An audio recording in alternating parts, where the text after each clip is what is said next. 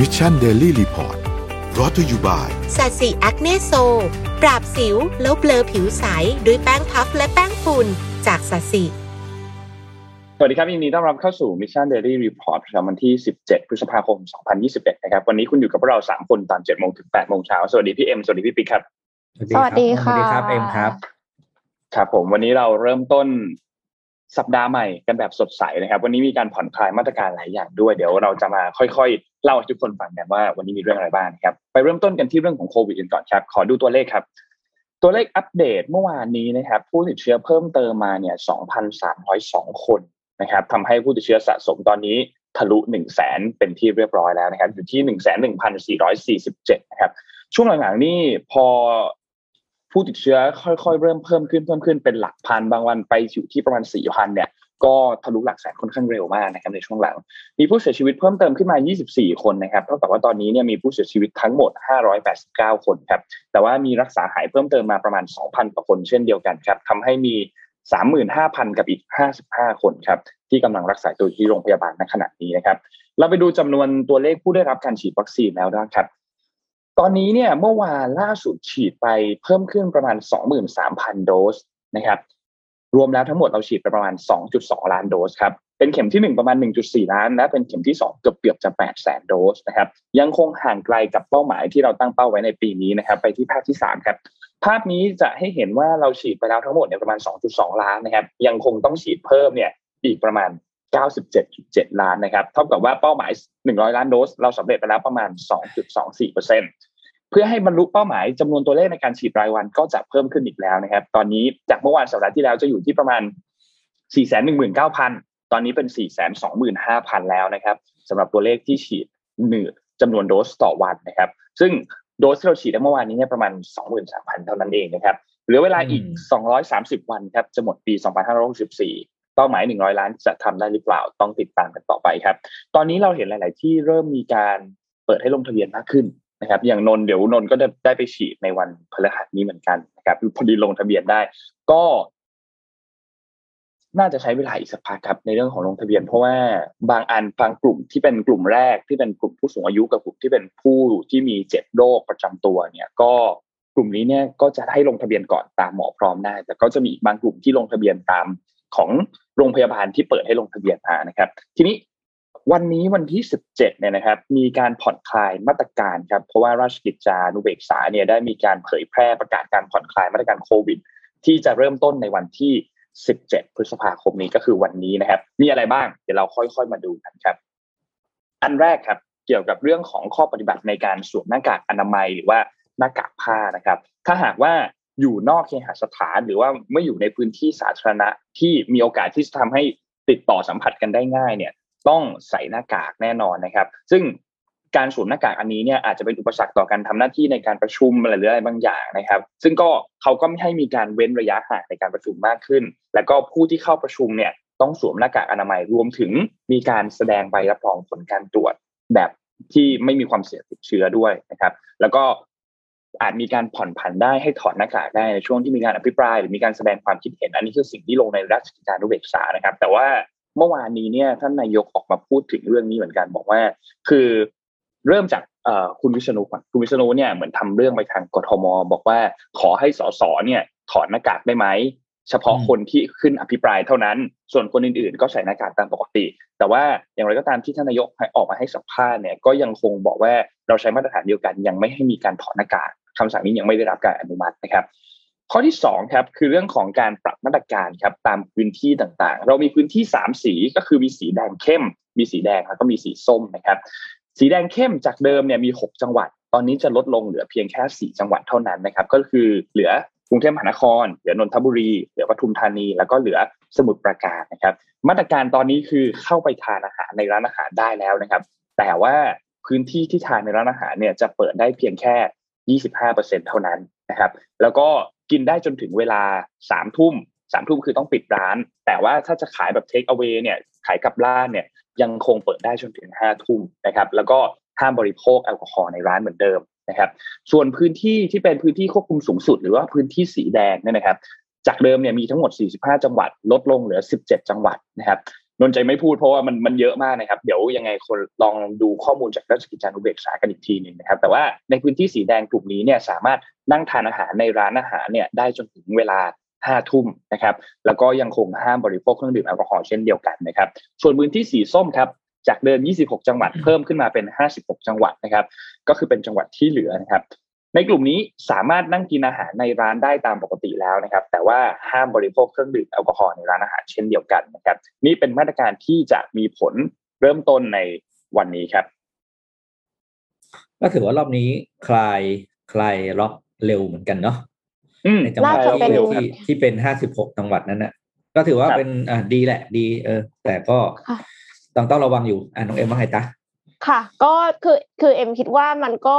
น่าจะเกี่ยวกับข้องกับเรื่องเศรษฐกิจอะนะคะก็ครับมีแรงกดดันมาหลายภาคส่วน แต่ว่าทีเนี้ยคือการที่เราจะเปิดเศรษฐกิจเร็วขนาดนี้ค่ะ ก็ไม่แน่ใจเหมือนกันว่า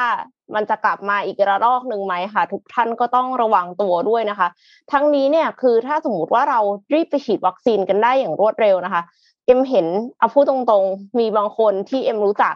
เขาไม่ยอมไปฉีดวัคซีนถึงแม้ว่าเขาจะมีสิทธิ์ เอ็มรู้สึกกังวลว่าถ้าสมมติว่ามีคนที่ไม่ยอมไปฉีดวัคซีนเยอะๆเนี่ย คือตัวคุณเองก็เสี่ยง และคนอืมครับอื่นๆรอบข้างก็เสี่ยง และประเทศอืมชาติก็เสี่ยง คือถ้าสมมติว่าไม่ไปฉีดกันจนแบบค่อนข้างมั่นใจว่ามีภูมิคุ้มกันหมู่แล้วอะค่ะ การที่เราจะมาเปิดประเทศปกติหรือว่าแม้กระทั่งเราคิดว่าเราอยากจะให้มีนักท่องเที่ยวต่างชาติเข้ามาเนี่ย มันก็คงจะเป็นไปได้ยากขึ้นแล้วก็ช้าลงนะคะ ดูตัวอย่างได้อย่างเช่น ประเทศอิตาลีนะคะ ตอนนี้ประชาชนติดโควิด ลดลง 80%หลังฉีดวัคซีนค่ะ เมื่อวันเสาครัร์บที่ผ่านมาอิตาลีเนี่ยเปิดเผยผลการศึกษาว่ากลุ่มผู้ใหญ่ทุกช่วงอายุเนี่ยมีการติดเชื้อโควิด -19 ลดลง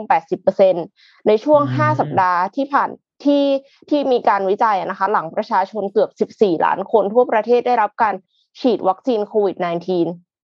นักวิทยาศาสตร์เนี่ยเขาได้เริ่มศึกษาตั้งแต่มีการฉีดวัคซีนโควิด -19 ของไฟเซอร์โมเดอร์นาครบ 2 โดส แล้วก็แอสตราเซเนกา1โดส เมื่อวันที่ 27 ธันวาคมถึงวันที่ 3 พฤษภาคมที่ผ่านมาค่ะ เมื่อครบ 35 วันหลังฉีดวัคซีนครั้งแรกเนี่ยพบว่าการติดเชื้อลดลงถึง 80%การเข้ารับการรักษาในโรงพยาบาลลดลง 90%แล้วก็การเสียชีวิตลดลงถึง 95%ทั้งในเพศชายและหญิงนะคะ แต่ว่าแม้ว่าเมืองไทยนะคะ จะมีแค่ซีโนแวคกับแอสตราเซเนกาเนาะแล้วก็เลือกไม่ได้ด้วย ไม่มีไฟเซอร์ไม่มีโมเดอร์นานะคะ แต่ว่าซีโนแวคเองเนี่ยบลูมเบิร์กเมื่อไม่นานวันนี้ก็บอกว่าพอทำในการวิจัยใน real world ในโลกแห่งความจริงแล้วเนี่ย มันก็ได้ครับผลดีพอสมควร หรือว่าต่อให้เราไม่ได้เชื่อมั่นในซีโนแวคนะคะ เราก็อาจจะฉีดอย่างอื่นเป็น booster ทีหลังได้ เพราะว่ายังไงตอนนี้มันก็ยังไม่มาอยู่ดีเนาะยังไงเราก็ต้องรอ รอเฉยๆกับฉีดวัคซีนไปก่อนเนี่ย ฉีดวัคซีนไปก่อนก็น่าจะสร้างความเชื่อมั่นให้เรา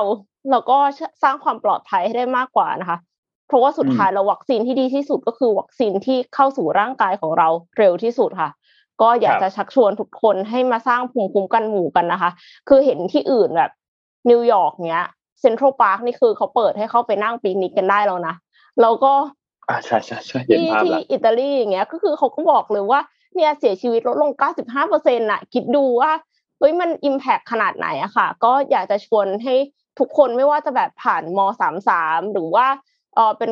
ถ้าสมมติว่าเราไม่ได้เป็นกลุ่มผู้สูงอายุกับกลุ่มเสี่ยงอะเนาะแล้วก็มีบางโรงพยาบาลที่สามารถที่จะเปิดให้ฉีดได้แล้ว อย่างเช่นที่นนท์ลงไปอย่างเงี้ย ถ้าคใครมีโอกาสก็อยากจะให้ไปฉีดวัคซีนกันนะคะ อืม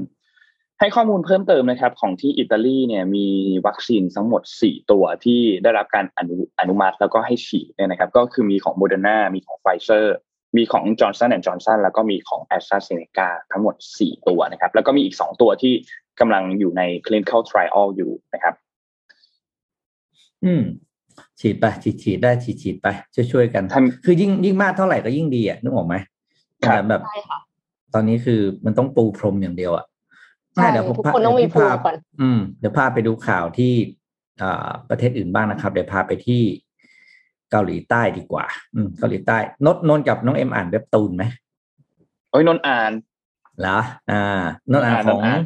อ่านอ่านแบบจริงจังเลยใช่ไหมอ่านจริงจังเลยครับพี่เหรออ่านทุกเออสัปดาห์มีเลยมีเรื่องเว็บตูนมาเล่าให้ฟังนะครับ ก็ครับองบริษัทยักษ์ใหญ่ของโลกสองคนนะ Kakao กับอ่า Naver เนาะใช่ไหม Naver ก็เป็นสองโอเปอเรเตอร์รายใหญ่ของเกาหลีที่ทำเรื่องของเว็บตูนนะครับ ตอนนี้ทั้งสองคนก็กำลังขยายธุรกิจออกไปนอกเกาหลี โดย aim หลักเป้าหมายหลักเลยก็คือไปที่อเมริกานะครับ อันนี้ Nikkei Asia เขาสรุปเป็นคอลัมน์มาให้ก็เลยเอามาเล่าให้ฟังเฉยเป็นภาพรวมนะมันจริงมันก็ไม่ใช่ข่าวหรอกแต่มันเป็นมันเป็นสกู๊ปสรุปอะอ่าโดย Naver เนี่ยกำลังพยายามจะเข้า ตลาดอเมริกาโดยการเข้าไปซื้อ Wattpad นะครับ ซึ่งเป็นครับอ่าแพลตฟอร์มเว็บตูนในอเมริกาและแคนาดานะโดยด้วยมูลค่า 600 ล้านเหรียญนะแล้วก็โดยหวังว่าจะขยายตลาดตัวเองเนี่ยเข้าไปในทางนั้นได้แล้วก็ที่สำคัญก็คือสหรัฐอเมริกามันเป็นตลาดของมันเป็นประเทศของ intellectual property นะคือ home of license ทุกอย่างอะ่ะ ดังนั้นการที่เขาไป establish ตรงนั้นเนี่ยมันเป็นการที่เขาจะไปเรียนรู้วิธีการเอาตัว เอาตัวที่เป็นคอนเทนต์น่ะในในในเว็บตูนเขาอะมาทำมามาขยายไปเป็นธุรกิจอื่นต่อไป เช่นจะไปเป็นภาพยนตร์ ไปเป็นเมอร์ช n นดิสนะ ไปเป็นอะไรต่างๆนะครับ คือจะพูดวันนี้คือตกใจมากพี่อ่านนี่ก็คือบอกว่าอยากให้ทายเล่นๆนั่นคือเนเวอร์เนี่ยซึ่งเป็นตอนนี้คุณเป็นระดับหนึ่งในเกาหลีเนี่ย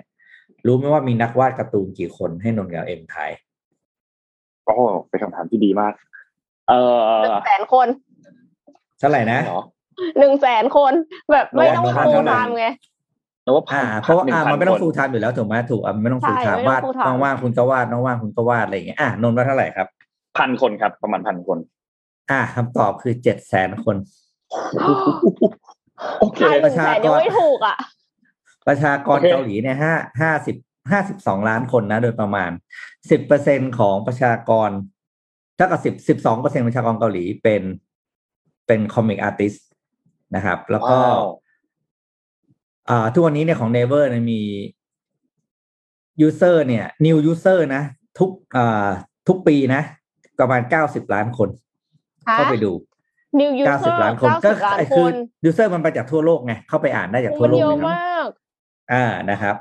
ขณะที่คาคาโอนะครับ ซึ่งเป็นอีกอีกรายหนึ่งเนี่ยก็กำลังจะเข้าซื้อบริษัทที่เป็นเว็บตูนอีกสองคน แต่ว่าคนที่อยู่ในอเมริกาคือ Tapas Media กับ Reddit นะก็เป็นสองคนใหญ่เหมือนกันก็ใกล้เคียงที่จะปิดดีลได้แล้วนะ โดย Kakao เนี่ยยังค่อนข้างตามห่างอยู่เหมือนกันก็คือ มี user อยู่ประมาณสามสิบถึงสี่สิบล้านคนเดี๋ยวอ่าเป็นประมาณนี้ roughly นะ สิ่งที่น่าสนใจก็คือว่าอะถามต่อคิดว่า คนที่เป็น comic artist เนี่ยนะรายได้เฉลี่ยต่อปี ต่อไปกี่เหรียญกี่เหรียญเอาเป็นเหรียญสหรัฐนะเฉลี่ยนี่คือต้องแบบว่าเฉลี่ตั้ยงแต่คนเฉลี่ยที่แบบเป็นแทบที่ไม่ได้ที่เลืเขาอกเป็นระดับเลยกับแบบ professional อ่าแล้วอ่าเป็นตัวท็อปท็อปเรียกท็อป professional artist คือคนที่ได้ register ว่าเป็นแบบเป็นมืออาชีพแล้วอะอืมเป็นมืออาชีพ สมัยอันนี้สมัยต่อปีเด็กๆเราวาดการ์ตูนเนี่ย อ่า อ่าต่อปีรายได้ต่อปีเท่าไหร่นักวาดการ์ตูนอาชีพ ที่เกาหลีรายได้ต่อปีเอ่อห้าล้าน อ่าเอาเหรียญอุ้ยเหรียญเหรียญเหรียญโอ้ยเหรียญอีกเหรียญเอ่อเหรียญสหรัฐเพราะพี่ขี้เกียจได้คูแล้วนะเอาไปเหรียญเอาไปเหรียญสหรัฐอ่าอ่าอ่านนท์ว่าเท่าไหร่เดี๋ยวเดี๋ยวเดี๋ยวกำลังคูณอยู่พี่แป๊บนึงนะแล้วถ้าห้าล้านของน้องเอ็มหารสามสิบก็ประมาณแสนหกนะ ประมาณแสนหกใช่ไหมครับห้าล้านบาทไทยก็แสนเอานนท์บอกเป็นบาทไทยมาก็ได้ พี่หารให้นนท์นนท์นนท์มันรายได้ได้ต่อเป็นปีตัวเลขละ ประมาณอ่าสามหมื่นสามหมื่นถึงห้าหมื่นเหรียญไม่เกินนี้สามหมื่นเหรียญอะห้าหมื่นเหรียญก็คูณสามสิบเข้าไป ก็ล้านห้านะอะคำตอบคือ top เขาเรียกว่าคนที่เป็น professional comic artist เนี่ยนะครับ มีรายได้ต่อปีเฉลี่ยสามร้อยล้านวอน หรือสองแสนหกหมื่นเจ็ดพันเก้าร้อยเหรียญโหเยอะมากเลยไม่นะคแต่รับเขาเป็นพระว่ท็อปไงใช่ป่ะคนเดียวก็ปะ topคือ ไม่ไม่ครับอ่าไม่ถ้าคือคนที่เขาจัดแล้วเป็นอาชีพอะคนแบบระดับคุณจะมีลีกแบบ new beginner ใช่ไหมก็เหมือนยูทูบเบอร์คนที่เขาเป็นพวกยูทูบเบอร์แสน subห้าแสนซับที่เขามีแรงอย่างนั้นอะอ่าอย่างนั้นนะครับยูทูบเบอร์อาชีพอ่านะเยอะครับมากนะแล้วก็อ่าธุรกิจเว็บตูนของทั้งสองบริษัทนี้รวมกันเนี่ย ก็คือทั้ง Naver และ Kakao เนี่ยรวมกันเนี่ย มีรายได้มากกว่าสี่เท่าเลยนะโดย้อนหลังไปแค่สามปีอืมนะครับ คือเป็นธุรกิจที่ต้องบอกว่า ใหญ่โตและหอมหวานมากนะครับ โดยญี่ปุ่นเนี่ยทางนิเคอิเชียเขาก็เขาก็ค่อนข้างแบบเขาก็วิวิจารณ์อ่ามังงะของตัวญี่ปุ่นเองนะบอกว่า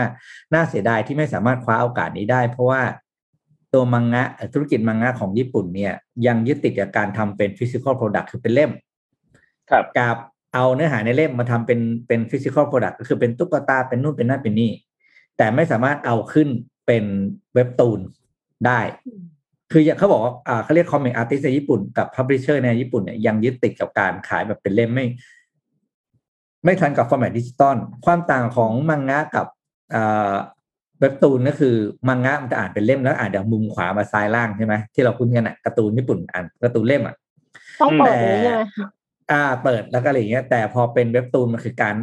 มันคือการอ่านบนลงล่างมันคือการถ่ายอ่านอะ ถ่ายอ่านเป็นตอนตอนๆพวกเนี้ยบอกเขาบอกว่าเนี่ย comic artist ในญี่ปุ่นไม่ยอมรับการเขียนการ์ตูนแบบนี้เพราะสังเกตถ้าเราดูหนังสือการ์ตูนใช่ไหมมันจะมีสองช่องมันจะมีภาพบางทีบางภาพมันจะมันจะต่อกันพอดีอะในแนวนออืนมโทษแต่เนี่ยคอมิกอาร์ติสในญี่ปุ่นไม่ปรับตัวไม่ยอมทำภาพต่อในแนวตั้งโอ้แล้วก็บอกว่าเนี่ยเขาบอกเป็นสิ่งที่บอกว่าเนี่ยต้องปรับตัวอย่างมากไม่ฉะนั้นเนี่ย เกาหลีใต้เอาตลาดการ์ตูนไปกินหมด นี่แหละเป็นเขาเด็ดอัปเดตให้ดูว่าวงการไม่ธรรมดาที่เราไม่ธรรมดาเลยเนาะตอนเด็กๆที่เราไม่ธรรมดาเรานั่งไม่ธรรมดาว่าดการ์ตูนกันหลังห้อง ตอนเด็กเรานั่งวาดการ์ตูนหลังห้องเราโดนด่าเนาะก็ไม่ฟังครูด่านะคะไม่ฟังเออครูจริงฮะครูด่าอ๋อออะไรแต่ว่าอะไรไร้สาระอะไรอย่างเงี้ยอืมไม่น่าดูสิเชื่อเลยว่าซอฟต์พาวเวอร์ของเกาหลีเนี่ยนอกจากจะมีเรื่องของเพลง มีเรื่องของซีรีส์แล้วยังมีเรื่องของการ์ตูน ซึ่งการ์ตูนเนี่ยมันเป็นใช่ฐานที่มั่นของญี่ปุ่น กลายเป็นว่า เออเกาหลีคือเก่งเรื่องซอฟต์พาวเวอร์มากยึดไปได้หมดเลย อืม ใช่นะครับ อืมอะเดี๋ยวเอามาฝากกัน น่าสนใจขมาอกงไทค่ะยก็ของไทยก็มีใช่ไหมมีของมีจาราดา Fiction ใช่ไหม Log ใช่ไหมมีมีของจาราดาของไทยในอ่าของไทยอย่างอย่างเว็บตูนเนี่ย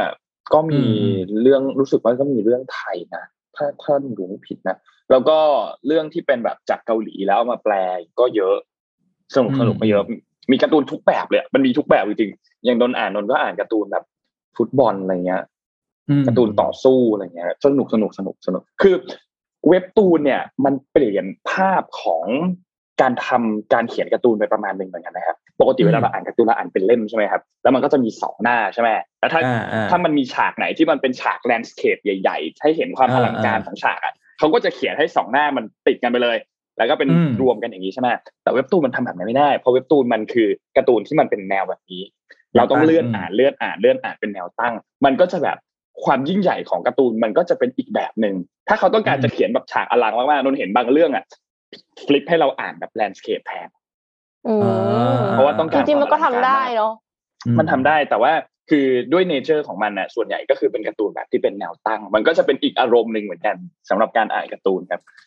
นี่วันนี้คนยังไม่เยอะมากสงสัยนึกว่าไปดู Miss Universe กันอยู่อืมวันนี้วันนี้มีวันนี้มี Miss อ๋อวันนี้วันตัด Universe สินแล้วครับ ใช่ใช่วันนี้วันตัดสินครับใครเป็นไฟนอลก็ไฟอะรู้ยังยังไม่รู้ใช่ไหมมันยังยังไม่เห็นนะครับ เอาใจช่วยคนไทยอืมครับ เอาใจช่วยอแมนด้าครับ อืมอืมอืมค่ะอะเอ่ไปอต่อไหนๆก็อยู่ที่เรื่องของ บันเทิงนิดๆอยู่แล้วนะคะ เรื่องของครักาบร์ตูนเนาะเรามาเรื่องของซีรีส์กันดีกว่าค่ะอ่า Disney Plus นะคะ จะเปิดให้บริการในไทย 30 มิถุนายนนี้แล้วนะคะ สิ้นสุดการรอคอยของแฟนๆ ชาวไทยค่ะ รวมถึงนนท์อืมด้วยนะคะในรุ่นอในยู่ที่นาสุดนคแล้รับวนะคะในที่สุดหลังครัจาบกที่ Disney Plus เนี่ยเปิดให้บริการอย่างเป็นทางการตั้งแต่เดือนพฤศจิกายนที่สหรัฐอเมริกาเป็นประเทศแรกอะนะคะเอ่อนอกจากเมืองไทยแล้วเนี่ย มาเลเซียก็จะเปิดให้บริการแต่เปิดก่อนเราอีก เปิดในวันที่หนึ่งมิถุนายนนี้แล้ว แต่ว่ายังไม่มีการเปิดเผยค่ะว่าจะคิดค่าบริการอย่างไรนะคะ ทั้ง Disney Plus แล้วก็ Netflix เนี่ยในไตรมาสที่ผ่านมาเนี่ยเติบโตน้อยกว่าที่คาดค่ะ เพราะว่าก่อนหน้านี้เนี่ยหลายประเทศล็อกดาวน์สกัดโควิด -19 ทำให้ไตรมาสก่อนหน้านี้แบบก่อนก่อนหน้าเนี้ยมันมีคนใช้เพิ่มขึ้นมากเลยคือแบบพุ่งทะลุเลยอะนะคะมพอพุ่งอย่างรวดเร็วแล้วเนี่ยทีนี้ คือ new user อะมันก็มันก็จะเริ่มแบบลดลงแล้วใช่ไหมคะเพราะว่าก็ทุกคนใช้หมดแล้วเหมือนทุกคนมีหม้อชาบู แล้วใครจะซื้อหม้อชาบูเพิ่มใช่ไหมคะก็คล้ายๆกันก็คือพอมันขึ้นอย่างรวดเร็วแล้วพอคลายล็อกดาวน์มันก็เลยการเติบโตกลับสู่ภาวะปกติอะค่ะ แต่ว่าทาง Disney Plus แล้วก็ Netflix เนี่ยประเมินว่าจำนวนลูกค้าเนี่ยจะเพิ่มขึ้นอีกในช่วงหลังของปีนะคะ เพราะว่าจะผลิตรายการเพิ่มค่ะ แต่ที่น่าอืมสนใจนะคะ คือผลประกอบการค่ะ คือ รายได้เฉลี่ยของ Disney Plus ต่อผู้ใช้เนี่ยอยู่ที่ 5.61 ดอลลาร์ต่อเดือน ในขณะที่ของ Netflix นะคะ ที่สหรัฐอเมริกาและแคนาดาเนี่ยอยู่ที่ 14.25 ดอลลาร์ต่อเดือน เพิ่มขึ้นถึงเก้าเปอร์เยเซ็นต์สูงกว่าเยอะจากปีที่แล้วเฮ้ยมันสูงกว่าแบบประมาณเกือบสามเท่าตัวอะค่ะ แล้ว Netflix เนี่ยคือเขาขึ้นราคาอย่างค่อยเป็นค่อยไปในช่วงหลายปีที่ผ่านมา โดยที่ไม่หยุดเติบโต Disney Plus ก็ไม่รู้เหมือนกันว่าจะทำได้ไหม อาจจะทำได้ แต่ว่าประเด็นก็คือ พอเห็นเห็นความแตกต่างแล้วอะค่ะ ก็เลยรู้ว่า Disney Plus เนี่ยคือ ก็ยังตาม Netflix อยู่เยอะเหมือนกันถึงแม้ว่าครับจะแบบเอม230ถึง260ล้านคนในปี2024ก็ตามค่ะ ส่วนแผนกสื่อนะคะของดิสนีย์เนี่ยก็เพิ่มขึ้น รายได้เพิ่มขึ้น74%จากปีก่อนหน้า มีกำไรเพิ่มขึ้นจากเครือข่ายทีวีในและต่างประเทศค่ะ แต่สวนสนุกเนี่ยแน่นอน ปิดไปยาวมาก เพราะว่าโควิด -19 แล้วก็ที่แคลิฟอร์เนียเนี่ยเพิ่งมาเปิดให้บริการวันที่ 30 เมษายนที่ผ่านมานะคะ ก็ขาดทุน 406 ล้านดอลลาร์ค่ะทั้งนี้รายรับโดยรวมเนี่ยก็คือลดลง 13%ในไตรมาสที่สองนะคะ ซึ่งก็เลยกลายเป็นว่าต่ำกว่าที่นักวิเคราะห์คาดการณ์แล้วก็หุ้นก็ลงไปประมาณ 4-5%นะคะ อืม ครับ อันนี้ยังเนี่ไงยก็จริงรอชมนะคะๆ นนนนเป็นทีมที่ยังไม่ได้ดูซีรีส์อะไรเลยของ Disney Plus ไม่ได้แบบมุดไปซื้อของต่างประเทศแล้วไปดูได้ซีรีส์ใหม่ของ Star Wars ของ Marvel ยังไม่ได้ดูสักเรื่อง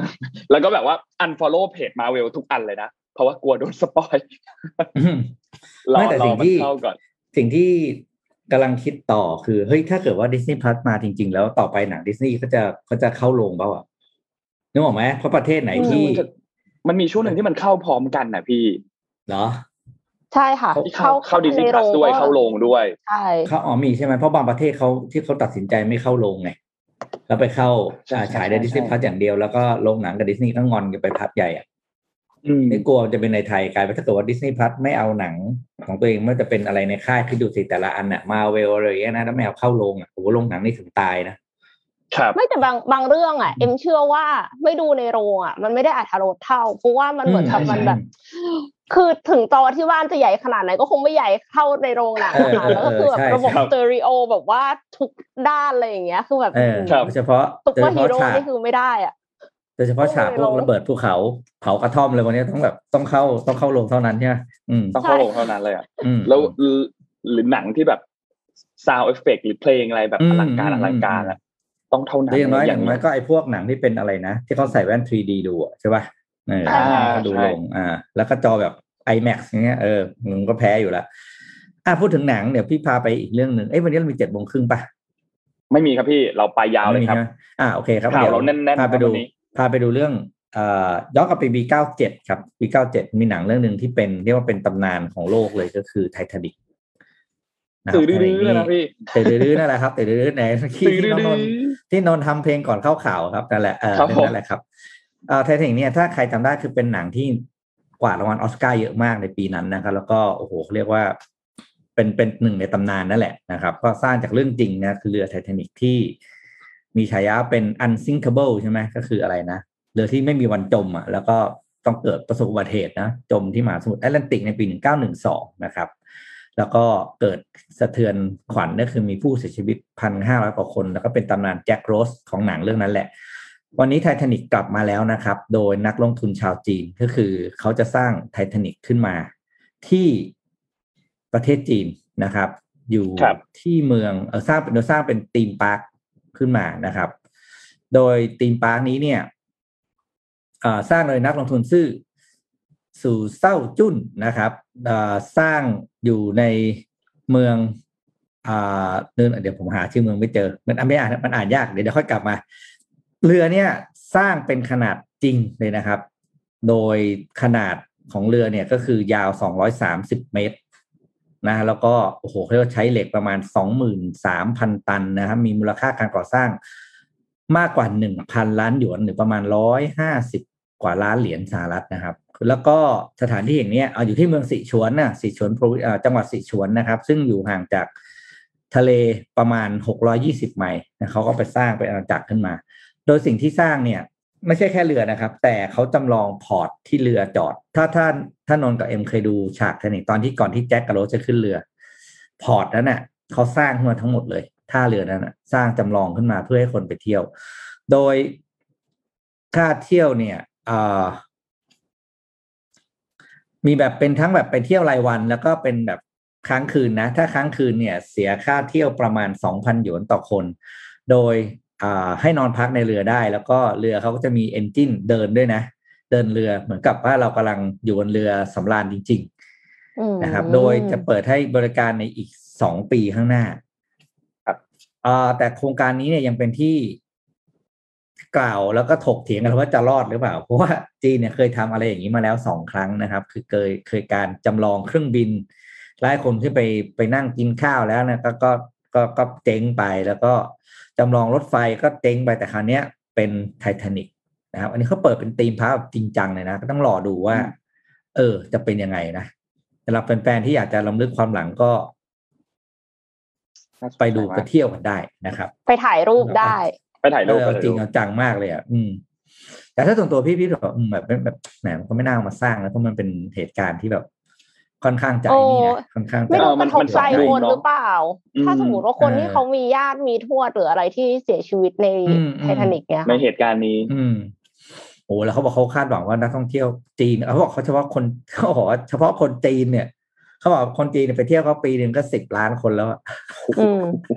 จริงแต่ว่าตลาดจีนมันใหญ่จริง ๆ อะ เขาบอกเขาสบายมากเรื่องผลตอบแทนแล้วเขาไม่ค่อยกลัวเท่าไหร่อะรอดูครับรอดูมันเสร็จที่ว่าน่าสนใจก็เป็นเป็น destination อันหนึ่งที่ ที่น่าสนใจที่มี inspiration ที่อ่ามีที่มาที่ไปเนาะอะไปต่อครับต้นพาไปต่อที่ข่าวของอิสราเอลนะครับ ตอนนี้เมื่อช่วงวันหยุดที่ผ่านมาเนี่ยมีอัปเดตค่อนข้างหลายเรื่องเดี๋ยวเราค่อยๆไปทีละเรื่องอาจจะยาวนิดนึงจะพยายามให้เร็วที่สุดนะครับ เรื่องแรกคืออิสราเอลเนี่ยยังคงมีการเดินหน้าโจมตีทางอากาศ ในบริเวณพื้นที่ฉนวนกาซาอย่างต่อเนื่องนะครับ ล่าสุดเมื่อวานนี้เนี่ยมีการถล่มอาคารที่ตั้ง ซึ่งเป็นสำนักงานของผู้สื่อข่าวหลาย ๆ หลาย ๆสำนักข่าวด้วยนะครับ เช่น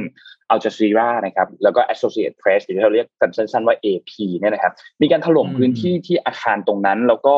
พังราบไปเลย แต่ว่าตามรายงานเนี่ยไม่มีผู้เสียชีวิตจากเหตุการณ์นี้นะครับ เพราะว่าผู้ที่อยู่ในอาคารเนี่ยได้รับคำเตือนให้อพยพออกจากตัวอาคารก่อนที่จะเกิดเหตุการณ์ระเบิดที่ยิง จรวดไปพื้นที่บริเวณตรงนี้นะครับ ซึ่งทางด้านของกองทัพอิสราเอลเนี่ยได้ออกแถลงการยืนยันเหตุดังกล่าวบอกว่า เขาบอกว่ากองทัพเนี่ยได้ยิงจรวดไปโจมตีอาคารหลังหนึ่งในฉนวนกาซา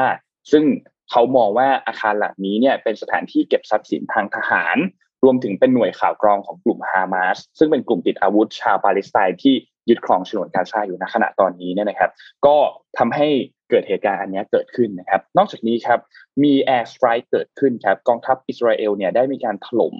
บ้านผู้นำติดอาวุธกลุ่มฮามาสบริเวณฉนวนกาซาอีกครั้งหนึ่งด้วยนะครับ ในวันที่ 16เนี่ยนะครับตัวเลขที่มีการรายงานตัวเลขผู้เสียชีวิตเนี่ยจากหลาย ๆสำนักข่าวเนี่ยรายงานออกมาไม่ตรงกันนะครับ อย่างของ BBC ข้อมูลที่มีอยู่ณขณะนี้มีผู้เสียชีวิตอย่างน้อย 26 รายนะครับ ของ CNBC รายงานมีผู้เสียชีวิตอย่างน้อย 33 ราย แต่ว่าอย่างไรก็ตามถ้าเราดูที่ตัวเลข overall ทั้งหมดเนี่ยนะครับ ตัวเลขผู้เสียชีวิตตอนนี้กระโดดไปอยู่ที่ 181 นะครับ มีเป็นเป็นเด็กเนี่ยอยู่ที่ประมาณ 52 นะครับ ซึ่งเหตุการณ์นี้เป็นเหตุการณ์ที่เกิดความรุนแรงเกิดขึ้นนะครับ ล่าสุดนายกรัฐมนตรีของอิสราเอลคุณเบนจามินเนทันยาคูเนี่ยได้ออกแถลงการณ์นะครับ บอกว่าปฏิบัติการครั้งนี้เนี่ยจะยังคงดำเนินการต่อไป โดยการใช้กำลังเต็มอัตราศึกก็คือจะยังยังคงใช้กำลังทหารเต็มที่อยู่ และน่าจะใช้เวลาอีกสักพักหนึ่งในการที่จะบรรลุเป้าหมายทางยุทธการทางทหารนะครับ ตอนนี้เนี่ยมีเป้าหมายหลายที่มากที่ได้ทำการถล่มไปแล้ว ในพื้นที่บริเวณฉนวนกาซาเนี่ยส่งผลให้เกิดความร้ายแรง ส่งผลให้เกิดเขาเรียกว่าความรุนแรง ต่อทางด้านของกลุ่มฮามาสค่อนข้างเยอะพอสมควรนะครับ แล้วก็ตอนนี้เนี่ยทางด้านของรัฐมนตรีกระทรวงกลาโหมเองเนี่ยก็ออกมาบอกว่ากองทัพจะยังคงจู่โจมใส่ผู้ก่อการร้ายในกาชาต่อไป แล้วก็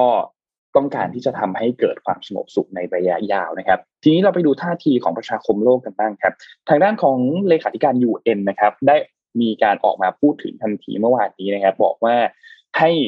มีการซีสไฟก็คือ ทำการประกาศหยุดยิงนะครับ เพราะว่าตอนนี้ตัวเลขของผู้ที่เป็นพลเมืองหรือเป็นซิวิเลียนเนี่ยนะครับ เริ่มมีตัวเลขผู้เสียชีวิตค่อนข้างเยอะแล้วนะครับคุยง่ายก็คือ ตอนนี้เนี่ยเขามีการใช้คำพูดว่ามันเกิดโลกมนุษย์เกิดขึ้น โลกมนุษย์ในที่นี้ก็คือเหมือนกับว่าเป็นแบบเป็นคนที่เขาเขาไม่ได้เขาไม่ได้แบบมีส่วนร่วมกับครั้งเนี้ย แต่ว่าโดนลูกหลงไปด้วยนะครับ ก็ทำให้เหตุการณ์ครั้งนี้เนี่ยเกิดขึ้นมา แล้วก็ตอนนี้เนี่ย เรียกร้องให้มีการเกิด immediate ceasefire ก็คือทำการหยุดยิงทันทีครับแต่อย่างไรก็ตามทางด้านของเบนจามินเนทันยาฮูที่ให้สัมภาษณ์เมื่อวันอาทิตย์ที่ผ่านมาเนี่ยเขาก็บอกว่า there will be no immediate end to Israel campaign against militant group ก็คือยังคงประกาศว่าจะไม่มีการหยุดยิงแบบแบบ immediate ทันทีเนี่ยนะครับ ก็ตอนนี้เนี่ยอย่างที่เราเห็นครับภาพ air strike ค่อนข้างรุนแรงมากผู้เสียชีวิตเยอะเป็นหลักเกือบเกือบจะห้าสิบคนแล้วเนี่ยนะครับ ตอนนี้สถานการณ์ก็น่าเป็นห่วงครับถือว่าน่าเป็นห่วงมากๆครับ ที่อิสราเอลแล้วก็ที่ปาเลสไตน์ที่มีการประทะกันบริเวณที่ฉนวนกาซาในขณะนี้ครับ นี่เป็นอัปเดตค่อนข้างจะล่าสุดนะครับ เดี๋ยวยังไงถ้ามีเรื่องราวอะไรเพิ่มเติมเนี่ยเราจะค่อยๆอัปเดตเพิ่มเติมให้ฟังกันครับค่ะเออก็ แสดงความเสียใจด้วยนะคะ เห็นข่าวทีไรก็เครียดทุกทีนะคะครับเราพาไปต่อกันที่ข่าวอวกาศกันบ้างค่ะ เผื่อว่าจะสามารถสร้างความหวังให้มนุษยชาติกันได้นะคะ ยานอวกาศค่ะ เทียนเวินหนึ่งของจีนนะคะ ลงจอดบนดาวอังคารสำเร็จแล้วค่ะ เช้าวันเสาร์ที่ผ่านมานะคะ ยานอวกาศเทียนเวินหนึ่งเนี่ย จอดบนที่ราบยูโทเปียพลานิเทียที่ดาวอังคารเนี่ยนะคะสำเร็จแล้ว นี่เป็นครั้งแรกเลยนะคะ ที่ยานอวกาศของจีนเนี่ย ออกนอกโลกไปจอดที่อื่นที่ดาวอื่นนะคะ ครั้งแรกที่ไปก็เล่นของยากเลยนะคะดวงจงดวงจันทร์อะไรไม่ไปนะคะ ไปดาวอังคาร แล้วคิดดูว่าดาวอังคารเนี่ย มีระยะห่าง320ล้านกิโลเมตรจากโลกทำให้กว่าสัญญาณจะส่งมาถึงโลกเนี่ยคือ17นาทีคือมันไม่มีคนอยู่ในอยู่ในนั้นนะเพราะฉะนั้นก็คือต้องควบคุมภาคพื้นดิน แล้วสิ่งที่เห็นคือดีเลย์ไปแล้ว17นาที นาทีนะไม่ใช่วินาที นึกสภาพเวลาเราซูมกันแล้วแบบว่ามีคนหนึ่งดีเลย์สองวิอะเราก็แบบว่าพูดไม่ถูกแล้วเพราะว่าเราแบบอืมครับเหมือนกับ คือเราพูดไปเสร็จ เอ้าเขาได้ยินหรือยัง เอ๊ยยังไม่ได้ยินงงๆใช่ไหมคะแต่นี่คือสิบเจ็ดนาทีนะคือการควบคุมจะต้องแบบเก่งมากๆเลยอะค่ะ แต่ว่าจีนเนี่ยทำสำเร็จได้อย่างไรนะคะ ยานเทียนเวินหนึ่งเนี่ยประกอบไปด้วยยานโคจร ยานลงจอด แล้วก็ยานสำรวจพื้นผิวค่ะ ถูกส่งออกจากไหหนานนะคะ ในวันที่ 23 กรกฎาคมปีที่แล้ว ใช้เวลาเดินทางถึง 7 เดือนค่ะ กว่าจะไปถึงครับตรงดาวอังคารนะคะเจ็ดเดือนถึงจะโคจรเข้าสู่ดาวอังคารนะคะ ในเดือนกุมภาพันธ์เพื่อสำรวจพื้นที่ลงจอดกว่าสองเดือน คืออยู่ในวงโคจรอะ เก็บข้อมูลสำรวจพื้นที่ลงจอดอีกสองเดือน ถึงจะได้ลงจอดเมื่อวันเสาร์เช้าที่ผ่านมานะคะนับว่าเก็บข้อมูลเยอะมากๆ รอบคอบสุดๆ แล้วก็โดยมีแคปซูลยานลงจอด แล้วก็ยานสำรวจพื้นผิวนะคะ ต้องแยกตัวออกจากวงโคจรเนี่ย เข้าสู่ชั้นบรรยากาศ แล้วก็อย่างที่เห็นกันนะคะ ว่าเราว่าเขามีการใช้ร่มชูชีพด้วยนะคะ คือในในรูปตอนเนี้ยค่ะ อันนี้เลยเนี่ย คือเป็นตอนที่ยาน คือแคปซูลของยานลงจอดและยานสำรวจพื้นผิวเนี่ยแยกตัวออกมาอะแยกตัวเนี่ย ใช้เวลาประมาณเก้านาที คือภาคพื้นนี่คือควบคุมอะไรไม่ได้เลยนะต้องปล่อยให้มันทำไปเรื่อยๆเราก็คือเห็นสิบเจ็ดนาทีหลังจากนั้นทุกอย่างส่วนเขาก็มีมีครับมีร่มชูชีพเนี่ยค่ะ ลงมาเพื่อที่จะชะลอความเร็ว ชะลอความเร็วของยานมันจะได้ไม่ไม่ไหม้หมดซะก่อนอะนะคะ แล้วก็เผยให้เห็นยานออกมา แล้วก็เหมือนกับต้องคือในวิดีโออะ เขาเหมือนเหมือนมันเหมือนปล่อยพลังนิดๆอะทำให้อืมแบบว่ายังลอยอยู่ข้างบนได้อะไรอย่างเงี้ยค่ะแล้วก็เสร็จแล้วต้องสำรวจพื้นที่ว่าพื้นที่ตรงไหนที่เรียบพอ เพราะว่าตรงนั้นน่ะมันมีหลุมมีบ่อ มีภูเขาไฟอะไรเงี้ยค่ะ มันก็เลยครับทำให้การลงจอดเนี่ย ถ้าลงไปเจอหินก็อาจจะพังได้ ก็สำรวจอยู่ก่อนสักพักหนึ่งเลย แล้วค่อย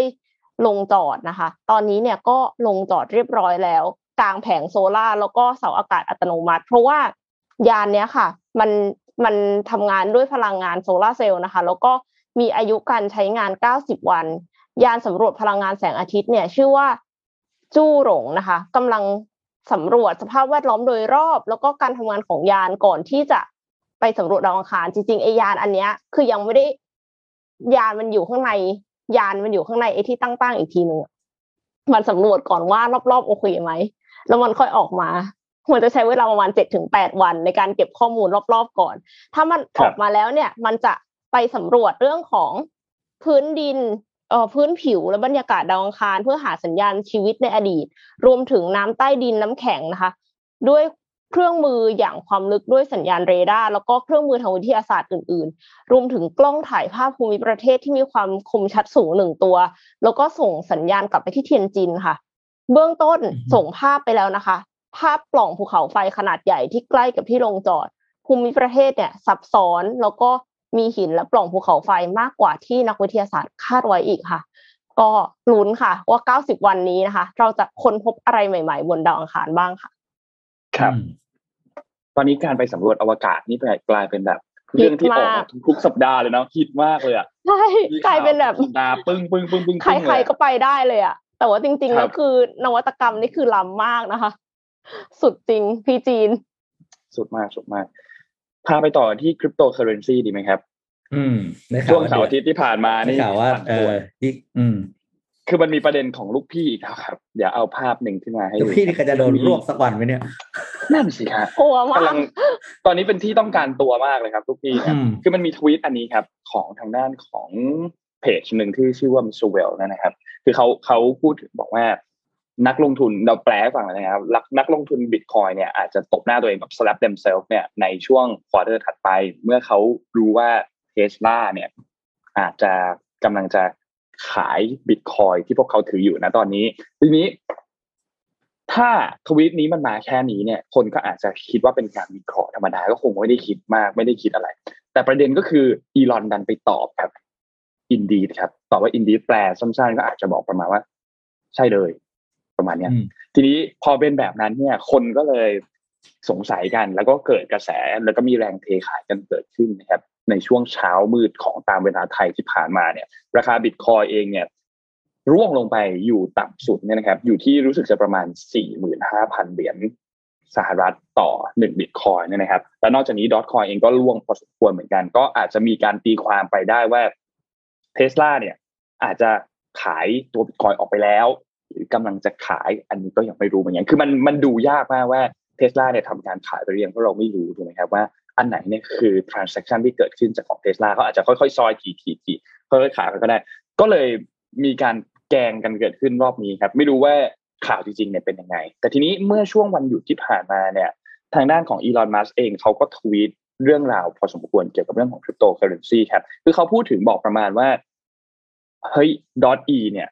เหรียญ Doge เนี่ย Dogecoin เนี่ยไม่ใช่ดอทอี Dogecoin เนี่ยมีการไปพูดคุยกับทางด้านของทีมเอ่อ developer จริง ๆ นะ แล้วก็พูดถึงบอกว่าถ้าหากว่าทีม Dogecoin ยังคงไม่สามารถที่จะเพิ่มประสิทธิภาพเพิ่มความเร็วในการเทรดของตัวเหรียญหมาชิบะตัวนี้ได้เนี่ย ประมาณสิบเท่า ถ้าทำไม่ได้นะอีลอนจะสร้างเหรียญคริปโตเคอร์เรนซีขึ้นมาเอง มันก็อาจจะประกอบกันกับข่าวนี้ด้วยพอสมควรเหมือนกันเพราะว่าอีลอนเคยออกมาให้สัมภาษณ์ตลอดว่าเขาเชื่อในเรื่องของคริปโตเคอเรนซีมาก เขาเข้าใจและเขามองเห็นว่าพัฒนาการของมันเนี่ยมี potential แบบ promising ก็คือมี potential แบบดีมากๆ แต่ทีนี้ถ้าหากว่าตัวไหนเหรียญอันไหนมันยังไม่ได้มีแบบ potential หรือว่าไม่ได้มีประสิทธิภาพมากพอที่เขาตั้งเป้าไว้เนี่ยเขาอาจจะทำเหรียญขึ้นมาเอง อันนี้เลยก็มีความเป็นไปได้เหมือนกันเพราะว่าก่อนหน้านี้เนี่ยอีลอนต้องการที่จะดันตัว Dogecoin แบบหนักมากๆ แล้วคิดว่าน่าจะพยายามดันขึ้นมาให้มาเป็นคู่แข่งของตัว Bitcoin เลยด้วยซ้ำแต่ว่าอย่างไรก็ตามถ้าหากว่า ไม่ได้ efficiency ที่ตั้งใจ ก็คงจะต้องหาเหรียญใหม่ มองหาเหรียญใหม่ ถ้ามองหาเหรียญใหม่ไม่ได้ อาจจะต้องพัฒนาเหรียญใหม่ขึ้นมาเอง ก็ตลาดคริปโตเคอเรนซีเลยปั่นป่วนวิ่งขึ้นวิ่งลงกันอยู่ในช่วงเสาร์อาทิตย์ที่ผ่านมาครับคือเป็นตลาดที่ไม่ให้เราพักหายใจเลยมันเทรดตลอด 24 ชั่วโมงไม่มีวันหยุดใช่ 24 ทับ 7 เลยครับ ไม่มีหยุดเลยคือจะพักเสาร์อาทิตย์ทำใจแล้วลุยวันจันทร์นี่ไม่ได้นะ ไม่เหมือนหุ้น ไม่ได้ไม่ได้ อืมเสาร์อาทิตย์นี่อาจจะมี เผลอๆช่วงไม่ต้องเสาร์อาทิตย์แล้วครับ ช่วงเช้ามืดตีสี่ตีห้าของวัน อืมคือระหว่างที่เรากำลังคุยอยู่นี่ก็ราคาก็เปลี่ยนแปลงตลอด ถูกต้องครับ เพราะฉะนั้นนี่ใครจะเข้าลงทุนนี้ก็อะเขาบอกอย่างแรกคือไม่ได้ไม่ใช่มีการศึกษาข้อมูลนะครับ เตรียมใจดีๆ เตรียมใจดีๆ ครับ ใช่แล้วเงินที่ลงอะค่ะ อย่าเอาเงินแบบอย่า all in คือมันต้อง diversify พอร์ตอะค่ะ คืออย่าแบบ ลงเห็นเห็นเขารวยกันอะไรเงี้ย ก็คือลงเยอะมากๆเลย แล้วเสร็จแล้วถ้าสมมติว่าเสียเงินไปแล้วเดือดร้อน คือกรุณาเป็นเงินที่แบบเป็นเงินเย็นที่เรารู้สึกว่า เออ ถ้าสมมติว่าเสียไปก็ไม่กระทบอะไรมาก แต่ว่าถ้าได้มาเนี่ยก็คือจะเป็นรางวัลให้ตัวเองหรืออะไรก็แล้วแต่นะคะเอาเป็นว่าถ้าคนที่ชอบเล่นเล่นหวยแล้วได้ลุ้นเดือนละสองครั้งที่แนะนำว่าเอาเงินเล่นหวยมาลงคริปโตครับ ได้ได้ลุ้นยี่บสี่ชั่วโมงทุกวัน ขึ้นลงทุกนาที อืมเพราะมีมีบางคนเขาไม่ได้บอกเขาไม่ได้หวังรวยหรอกเขาซื้อเพราะว่าสนุกได้ได้ลุ้นได้อะไรใช่ไหมเออเนี่ยเอามาลงทางเนี้ยได้ลุ้นทุกวันแล้วกันเนี้ยสมใจอยากอะไรเขาเนี้ย ไม่ต้องนอนเลยค่ะ ลุ้นตลอดเลยค่ะ ครับ อ่าเดี๋ยวพี่พาไปดูที่อเมริกานิดนึงครับ ไปครับอ่าเราเคยอ่านข่าวนี้ไปแล้วครั้งหนึ่งนานแล้วนะครับ ที่อ่าข่าวของเซเว่นอีเลฟเว่นที่สหรัฐอเมริกาจะเข้าซื้อกิจการของปั๊มน้ำมันสปีดเวย์เนาะ ก็ไปดูกันครับรายละเอียดเป็นยังไงบ้างนะครับที่อเมริกาเนี่ยบริษัทเซเว่นเจปอ่าเจแปน Seven & i Holdings นะครับซึ่งเป็นบริษัทแม่ตัวจริงเลยเนี่ยของเซเว่นอีเลฟเว่นเนี่ยนะครับที่ที่ที่เราเขามาเป็นของของไทยด้วยเนี่ยถ้าจำไม่ผิดนะที่คุณธนินเคยเขียนอยู่ละครั้งหนึ่งที่มีข่าวว่าจะเข้าซื้อนะครับ กิจการของบริษัทมาราธอนปิโตรเลียมนะครับ ซึ่งเขาเป็นเจ้าของร้าน mart ชื่อสปีดเวย์ ที่อยู่ในปั๊มอะนะที่ operate อยู่ใน 36 รัฐ 3,800 สาขาเนี่ยคือจริงตัวดีลเนี้ยต้องบอกว่าจบแล้วนะครับ ก็คือ3โนจบดีลที่ยี่21,000ล้านเหรียญสหรัฐนะครับ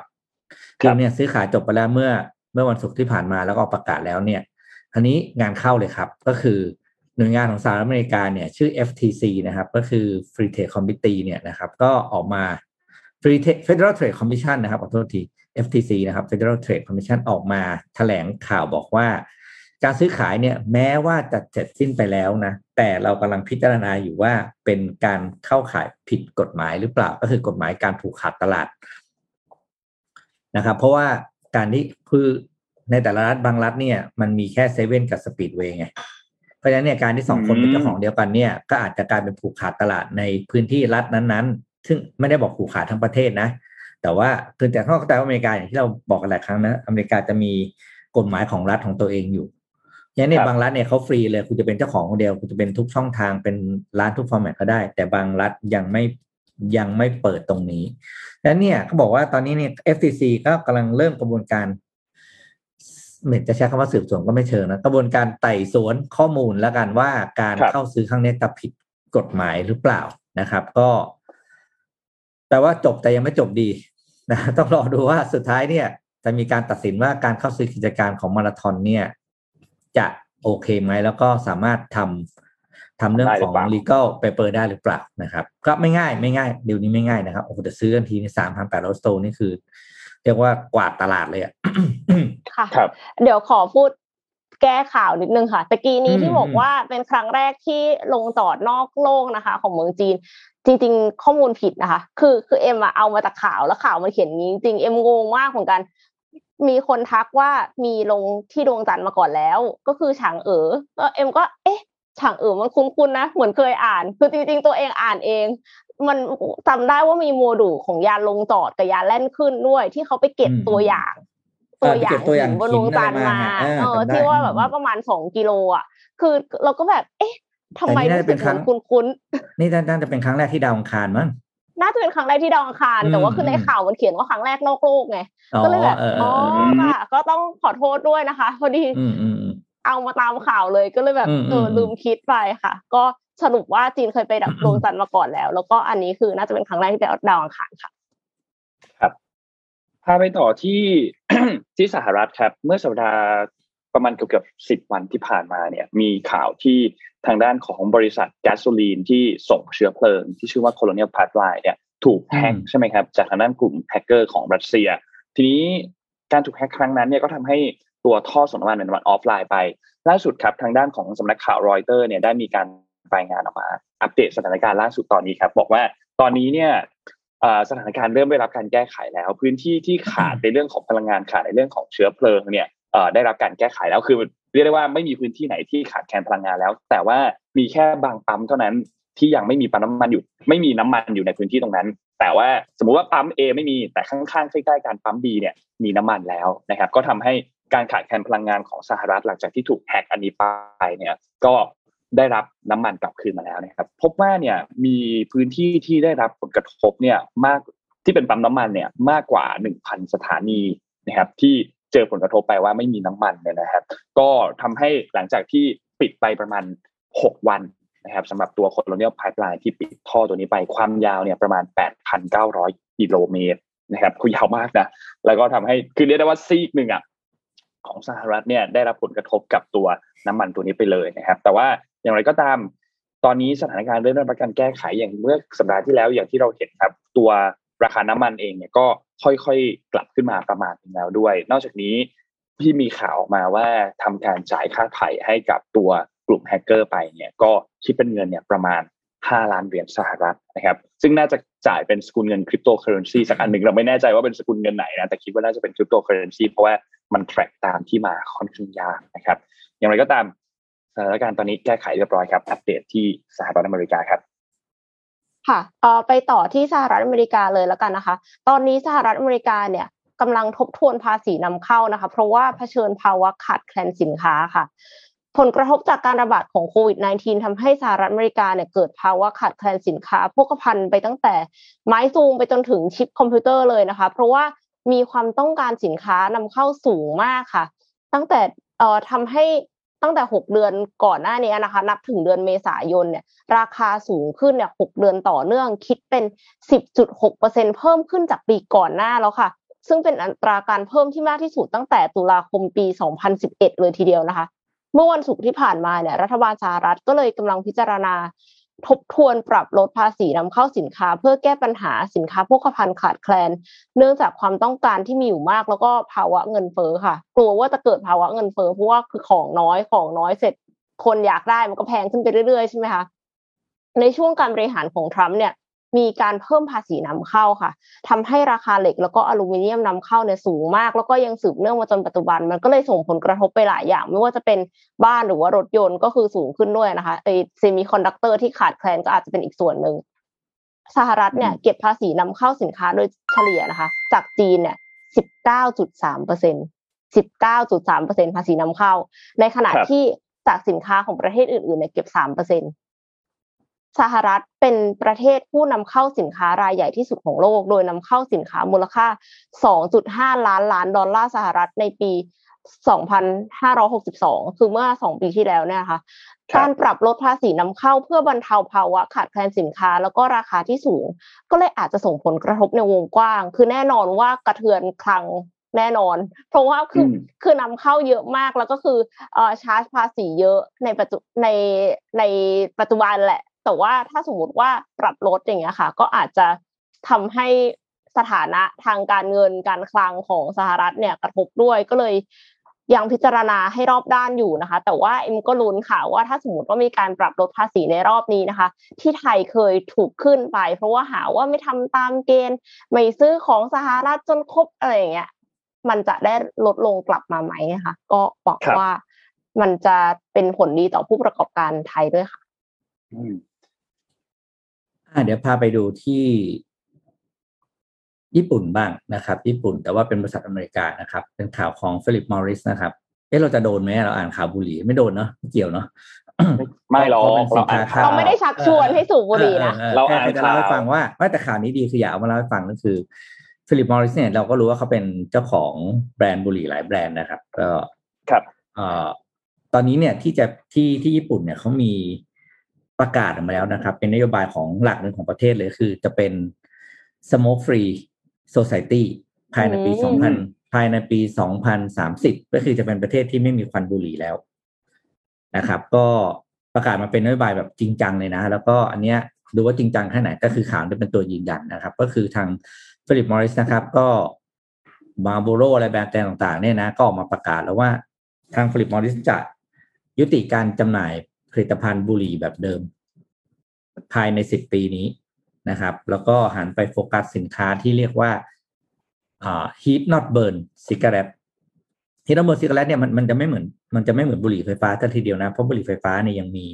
ยังมีควันใช่ไหมครับแต่ heat not burn เนี่ยก็คือการการการการสูบเนี่ย แต่ว่าไม่มีควันนะครับ แต่ว่าคุณยังได้สารในพวกที่คุณต้องการพวกความอะไรที่เขามีอยู่ในนั้นน่ะอย่างเขาเรียกว่า ครบถ้วนอย่างที่คุณต้องการครับนะฮะอันนี้ทั้งนี้เนี่ยเพื่อเพื่อรองรับกฎหมายที่จะออกบังคับใช้ในในเร็วๆนี้ ที่ตอนเนี้ยและตอนนี้เนี่ยในหลาย ๆ เมืองในโตเกียวเอ้ยในญี่ปุ่นเนี่ยเช่นโตเกียวเนี่ย มีกฎหมายห้ามสูบบุหรี่ในร้านอาหารแล้วอืมเหมือนเหมือนบ้านเราเลยอะคือแต่เขาเพิ่งมีเพราะญี่ปุ่นเขาสูบบุหรี่เยอะใช่ไหมประเทศนี้เขาเขาจะผลักดันเรื่องนี้ได้มันใช้เวลานานนะครับ ก็เลย ตอนเนี้ยคือถ้าคุณจะสูบบุหรี่คุณต้องหันมาสูบแบบนี้นะเขาเรียกที่เขาเรียกว่า heat not burn นะ โดยปัจจุบันนี้ฟิลิปมอริสเนี่ยครองตลาด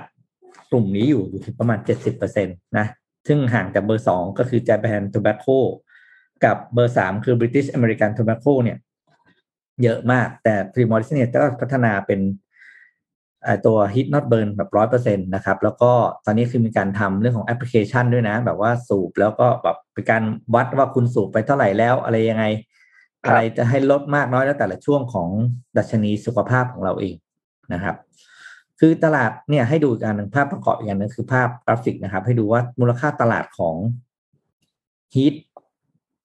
อะไรนะ อะไรเบิร์นได้เหรอฮีท not burn Heat not burn Heat not heat burn not burn tobacco เนี่ยมูลค่าตลาดมันก็อย่างที่เอาขึ้นให้เห็นในในภาพกราฟเนี่ยนะครับ ก็คือกำไรมันเป็นมันเป็นธุรกิจที่กำไรสูงมากจริง ๆ แล้วก็อืมต้องบอกว่าเป็นตลาดที่จะเข้ามาแทนจริง ๆ นะครับ คือ ตอนนี้โดยรวมๆเนี่ย มูลค่าผลตอบแทนตลาดนี่อยู่ที่ ยี่สิบหกก็ยี่สิบห้าจุดหกเปอร์เซ็นต์ซึ่งสูงมากนะครับคุณทำธุรกิจอะไรสักอย่างกำไรยี่ห้าเปอร์เซ็นต์นี่ผมไม่ใช่ง่ายๆ นะครับ คือไม่ง่ายเลยนะครับแล้วครั้นเนี่ยคือบอกเป็นตลาดที่ใหญ่มากจริง บ้านเราเนี่ยบุหรี่ไฟฟ้าและ heat not burn เนี่ยยังไม่ถูกกฎหมาย แต่เชื่อว่า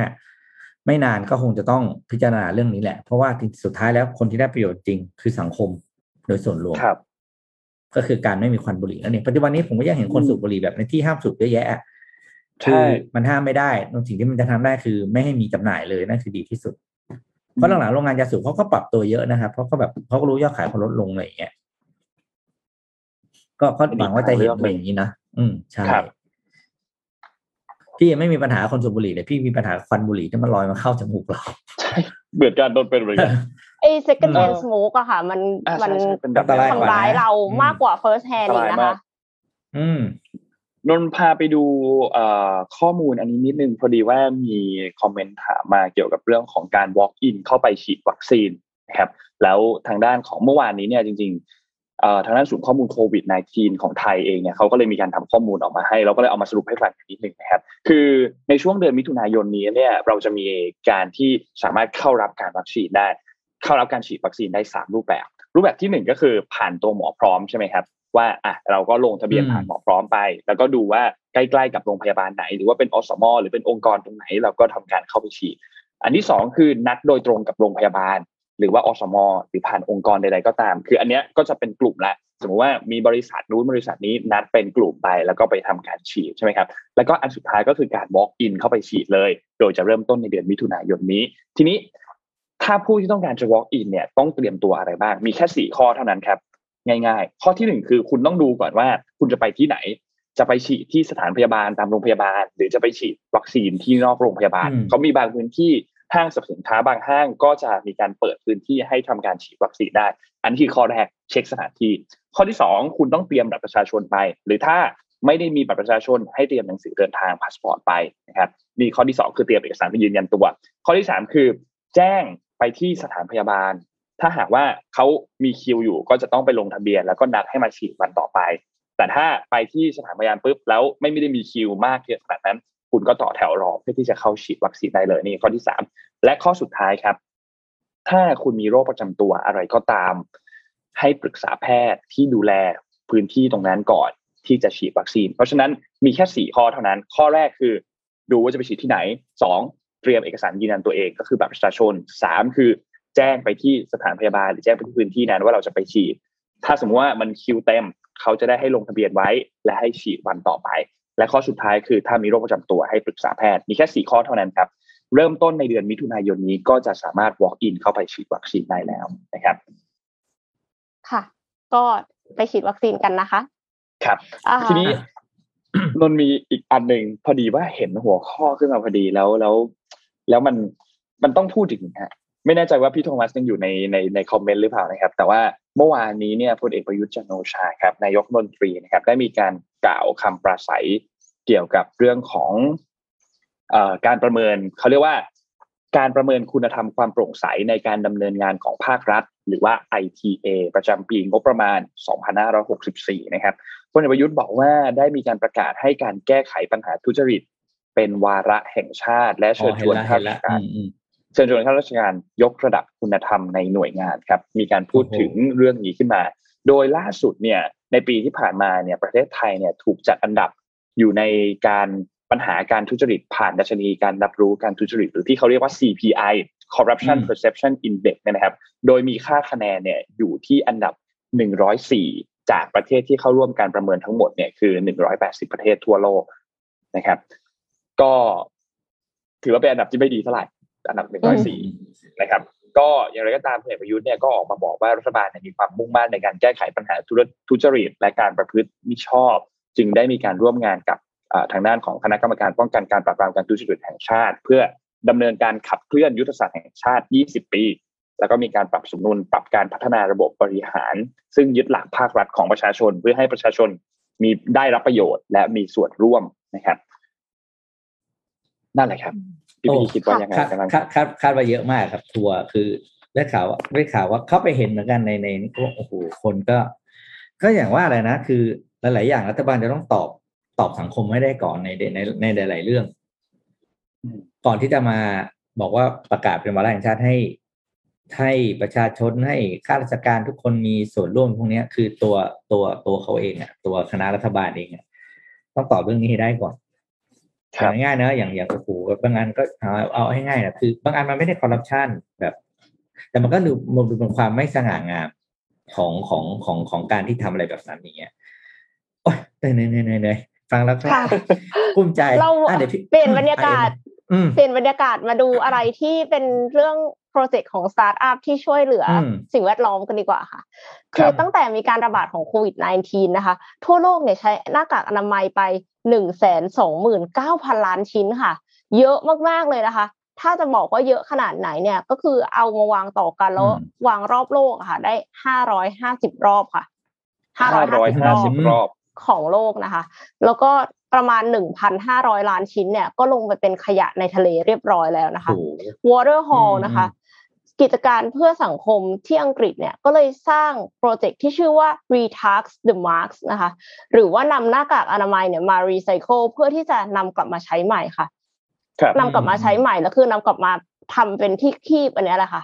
คือเอาเอาขยะนะ มาทำที่คีบขยะ เพื่อที่จะไปเก็บขยะกลับมาทำอีกอืมช่วยโลกเนี่ยนะคะอืมเขาใช้วิธีผ่านอือหือความร้อน 170 องศาเซลเซียส เพราะฉะนั้นไม่ต้องกลัวค่ะว่าโควิด -19 จะยังอยู่นะคะโควิดไม่อยู่แล้วนะคะ เพราะว่าเราจะต้องทำให้มันเป็นแบบ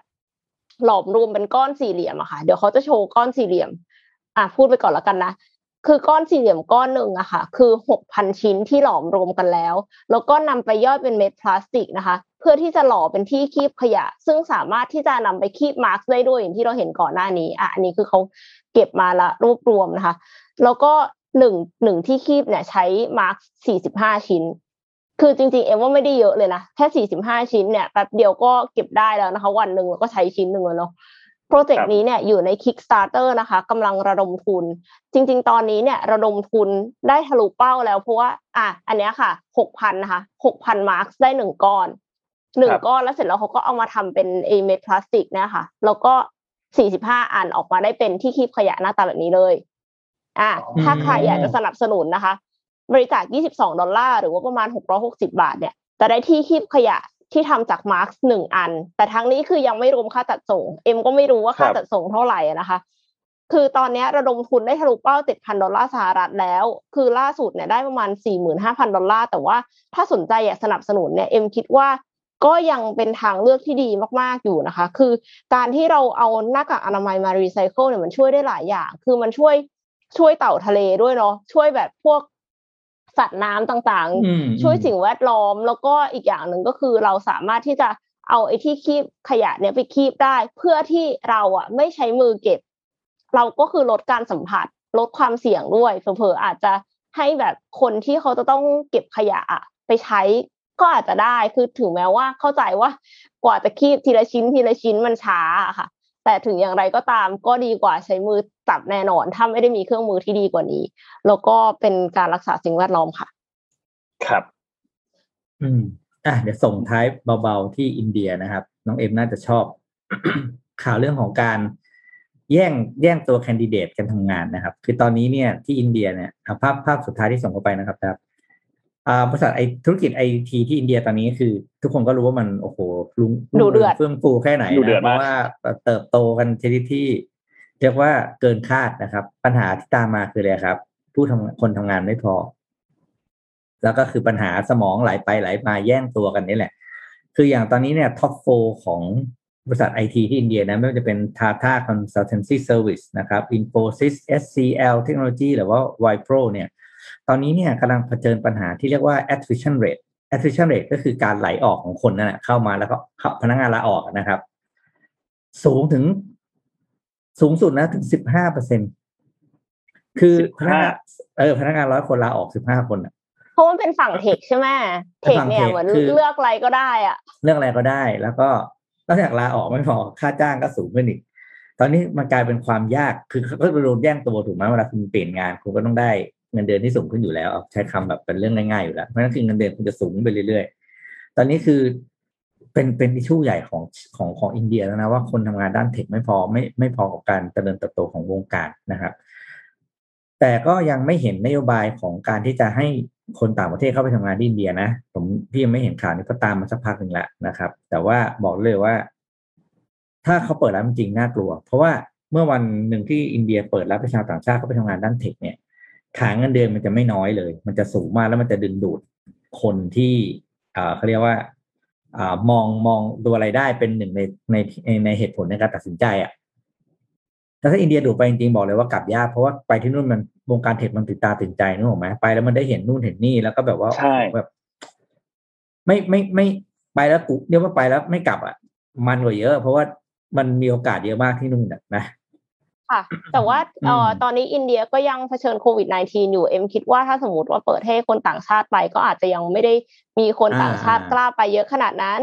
แล้วก็อีกอย่างหนึ่งคือถ้าสมมติว่าเขารีโกันแล้วเขาทำงานเขารีโมทกันแล้วไม่ต้องไปก็ได้ใช่ใช่ก็ก็อาจจะมีรีโมทด้วย ถ้ารีโมทเนี่ยเอ็มว่านะประเทศที่น่ากลัวก็คืออินโดนีเซีย อินโดนีเซียเนี่ย dev เขาอะค่ะ ราคาถูกกว่าค่าแรงเออหมายถึงเงินเดือนปริญญาตรีเมืองไทยอีกนะ คือเอ็มงงไปเลยอะมี report อันหนึ่งที่ออกมาเขาสำรวจราคา dev developer ค่ะ software developer เนี่ยในใน industry ของสตาร์ทอัพเนี่ยค่ะ คืออินโดคือแบบถูกที่สุดใน Southeast Asia รู้สึก หรือไม่ก็คืออย่างน้อยที่สุดอะเอ็มเห็นละถูกกว่าประเทศไทย อันนี้คือน่าสนใจมากถ้าสมมติว่าใครอยากจะใช้รีโมทsoftware developer นะคะ แต่แต่ว่าเอ็มก็ยังรู้สึกว่า มันยากนิดนึงอะเอ็มยังไม่กล้าใช้เอางี้ดีกว่า อืมอืมครับเอ่ออัปเดตล่าสุดของข่าว Miss Universe ตอนนี้ไทยเราเข้า top 21 นะครับ เข้ารอบ 21 คนผ่านเข้าไปแล้วเรียบร้อยนะครับ รู้สึกว่าจะเป็น 21 21ปุ๊บแล้วก็เป็น top 10 แล้วก็เป็น top 5น่าจะเรียงประมาณนี้ก็อืม จบข่าวก็ไปให้กำลังใจ Miss Universe กันใช่ วันนี้วันนี้เลิกเลิกเลิกเลิกไปดู Miss Universe กันไปให้กำลังใจไปดู Miss Universe เมื่อวานชุดก็สวยมากเลยนะคะ แล้วก็ชุดประกาศอะไรเงี้ย คือแบบรู้สึกแบบโอ้โหอลังการจริง ๆ มันก็เป็นการเป็นการประชันยันการออกแบบนะซึ่งพวกนี้มันเป็นอะไรที่แบบว่ามันเป็นความคิดสร้างสรรค์นะต้องดูแบบเปิดใจนะ เปิดใจว่าเออแบบคนคิดเขาคิดได้ยังไงอะไรเงี้ยแล้วไม่ใช่แค่คนคิดนะ คนที่ตัดงานออกมาเป็นชุดจริงๆอะโอ้โหอันนี้เก่งกว่าจริงเก่งเก่งจริงๆที่ทำจากจาก pattern ที่เป็น drawing เป็นมือนะอะทำให้กำลังใจกันครับ ครับ อืมถ้าอย่างนั้นวันนี้เราเสื้อหน่อยป่ะวันนี้เราน่าจะประมาณนี้ครับขอบคุณทัฟฟาโรไทม์นะครับ partner ที่ดีของเราที่จำหน่ายนาฬิกาโอเวชนะครับ แล้วก็คอยสนับสนุนรายการ Mission Daily Report มาอย่างเป็นยาวนานนะครับ ก็ขอให้สนับสนุนต่อไป ถ้าใครสนใจหรือว่าดูนาฬิกาอยู่เนี่ย ก็ ลองไปดูของโอริชกันได้นะครับ ตอนนี้ก็เปิดมีทำโชว์รูมตามที่ต่างๆ ก็ลองเข้าไปดูกันได้นะครับ แล้วก็ขอบคุณทางด้านของ SCB ด้วยนะครับ ที่คอยสนับสนุนเราอย่างยาวนานมาตั้งแต่ช่วงเริ่มต้นรายการเลยนะครับ ก็ขอให้อยู่กับเราต่อไปนานๆครับยังไงถ้าช่วงนี้ยังไม่กล้าไปกินข้าวที่ร้านอาหารก็เปิดแอป Robinhood แล้วก็ลองเข้าไปสั่งกันดูได้นะครับช่วยร้านอาหารนะคะ ไม่เก็บจีพีด้วยค่ะวันนี้เราสามคนลาไปก่อนแล้วก็พบกันใหม่อีกครั้งหนึ่งเนี่ยในวันพรุ่งนี้ครับ ไปดู มิส s ูนิเวิร์สกันต่อครับ สวัสดีครับไปลุ้นสวัสดีค่ะ สวัสดีครับมิชชันเดลี่รีพอร์ตรอ t อยู่บ่ายสาสีแอคเนโซ เจลแต้มสิว ปราบสิว แล้วบำรุงผิวทันที จากสาสี